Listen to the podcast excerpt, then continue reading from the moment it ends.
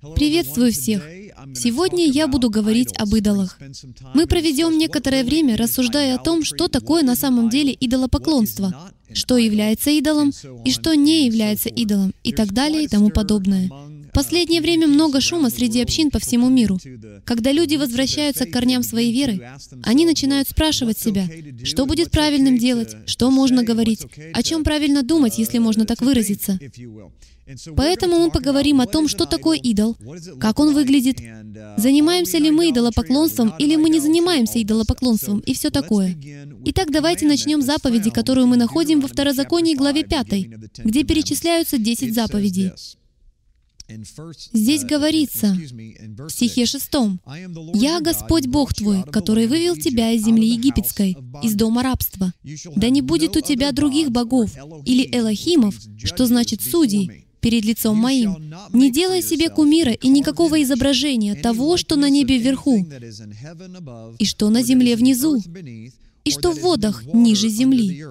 Не поклоняйся им и не служи им.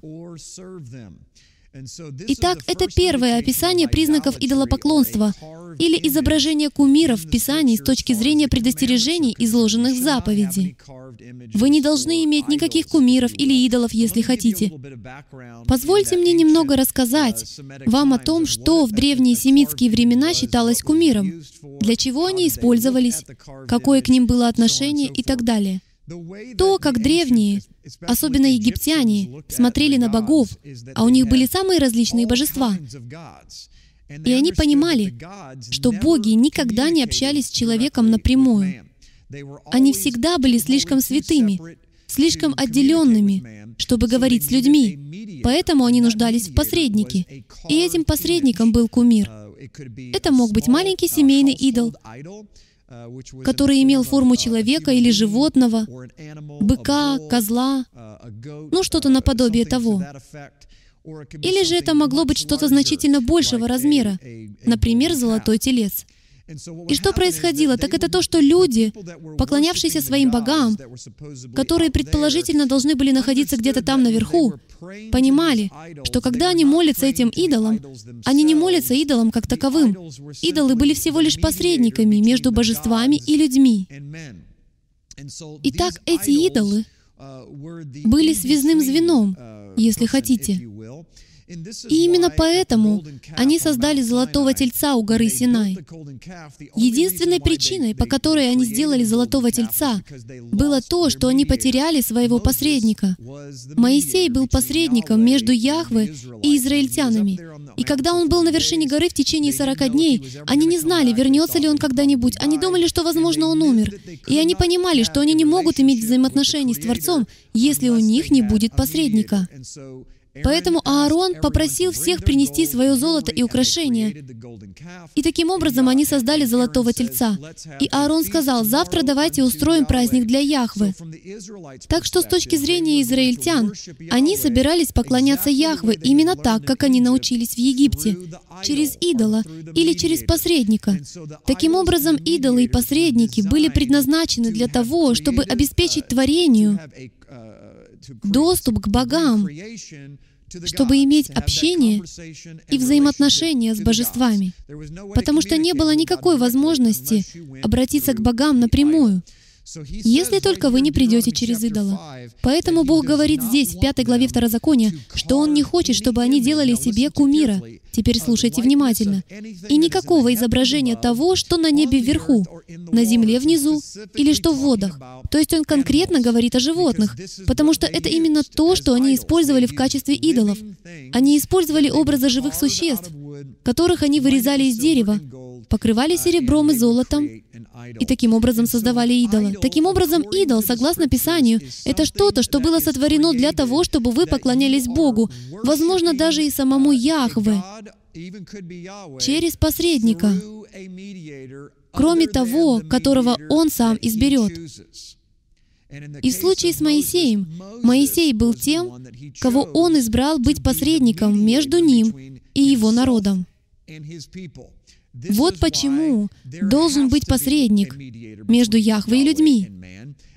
И этим посредником является Иешуа Хамашех, Мессия, Иисус. Итак, когда речь идет о том, что является идолом, то идол — это не звезда, и это не сердце. идолом не является даже крест, который кто-то носит или который имеется в поместной церкви. Несмотря на то, что все эти символы были использованы в язычестве. По сути, практически каждый символ, о котором только можно подумать, был использован в своего рода языческой деятельности. Нам заповедано во Второзаконии, главе 12, не использовать эти символы в поклонении нашему Богу. Поэтому мы не можем взять что-то, что сделано человеком, придать этому другой смысл и использовать в поклонении нашему Богу. Но мы, безусловно, можем использовать вещи, которые сотворил Яхве в поклонении Ему, при условии, если только они одобрены Писанием. Позвольте мне привести пример. Некоторые люди говорят, что символ сердца — это языческий символ.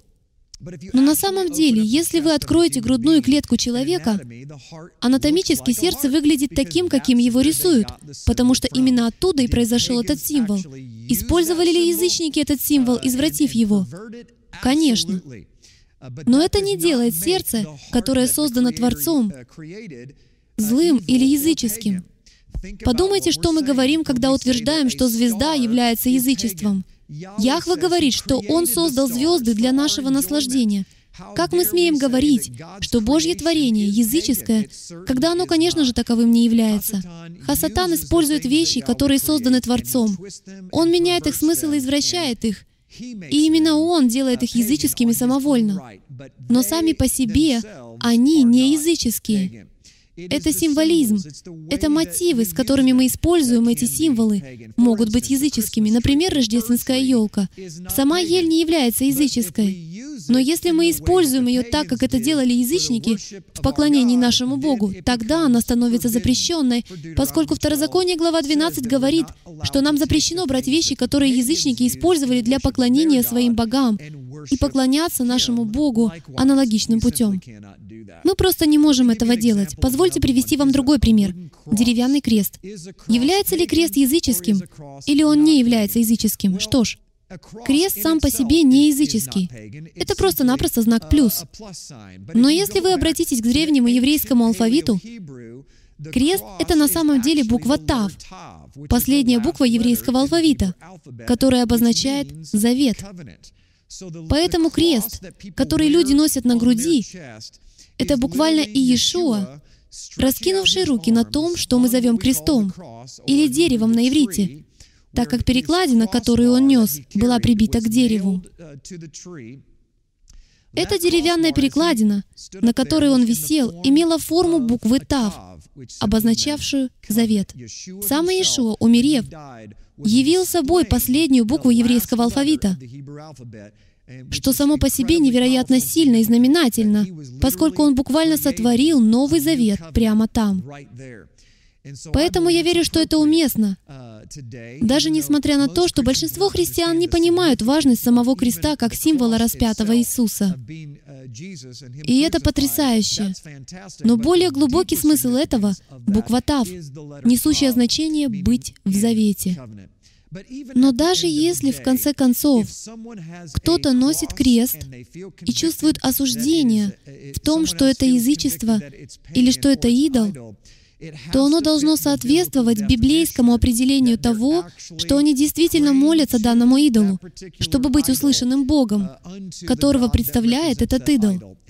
Но я не знаю никого, кто бы взял цепочку с крестом и склонился перед ним, и поклонялся бы Яхве через этот крест. Это всего-навсего символ Всевышнего Бога и Его любви к нам через Его Сына. Есть другие вещи, которые нематериальны, но которые могут быть идолами в нашей жизни, такие как телевидение, или даже человек, или взаимоотношения, или ваша работа может быть идолопоклонством. Все, что вы ставите выше Господа Бога, может быть идолопоклонством. Позвольте мне оставить вас вот с такой мыслью, которая может повлиять на некоторых из вас или оспорить чью-то точку зрения. Знали ли вы, что даже ваша теология и то, как вы говорите с людьми о своей вере, может быть идолопоклонством? Это значит, что если вы судите людей за тот уровень, где они находятся, и вы выносите приговор, не имея поддержки в Писании, оно не дает вам права осуждать. Потому что послание к римлянам 8.1 говорит, нет никакого осуждения тем, кто в Иешуа Мессии, то вы совершаете идолопоклонство. Что я имею в виду? Это значит, что вы помещаете себя самих на место судьи.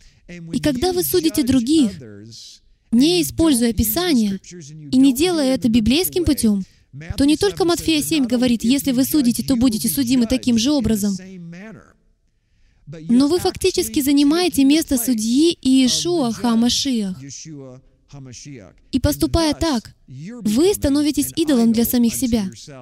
Вы заявляете, что Иешуа, Яхвы не имеют права судить. Я судья того, кто что одевает, кто что делает, кто что думает и о чем говорит. Я собираюсь осудить их сейчас. Я не собираюсь ждать, пока Яхве осудит их или признает виновными. Я собираюсь быть Духом Святым. Я буду изобличителем. И таким образом, со всем нашим рвением следовать Библии, со всем нашим рвением делать правильные вещи, иногда мы можем пересечь черту и на самом деле стать идолом, кумиром, перед которым мы поклоняемся нашей собственной теологии вместо теологии Библии. И помните, в конце концов, есть две наивысшие заповеди, в которых заключена вся Тора. И вот они. «Люби Господа Бога твоего всем сердцем твоим, всем разумом, всей душой и силой, и люби ближнего своего, как самого себя».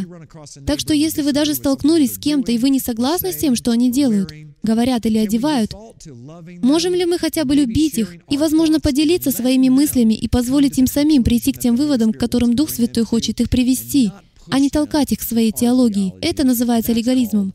Так что давайте не будем впадать в идолопоклонство самим себе, и давайте не будем творить себе кумиров и поклоняться им. Давайте будем следовать Писанию в простоте, и давайте начнем с величайшей заповеди — «Возлюби». Шалом.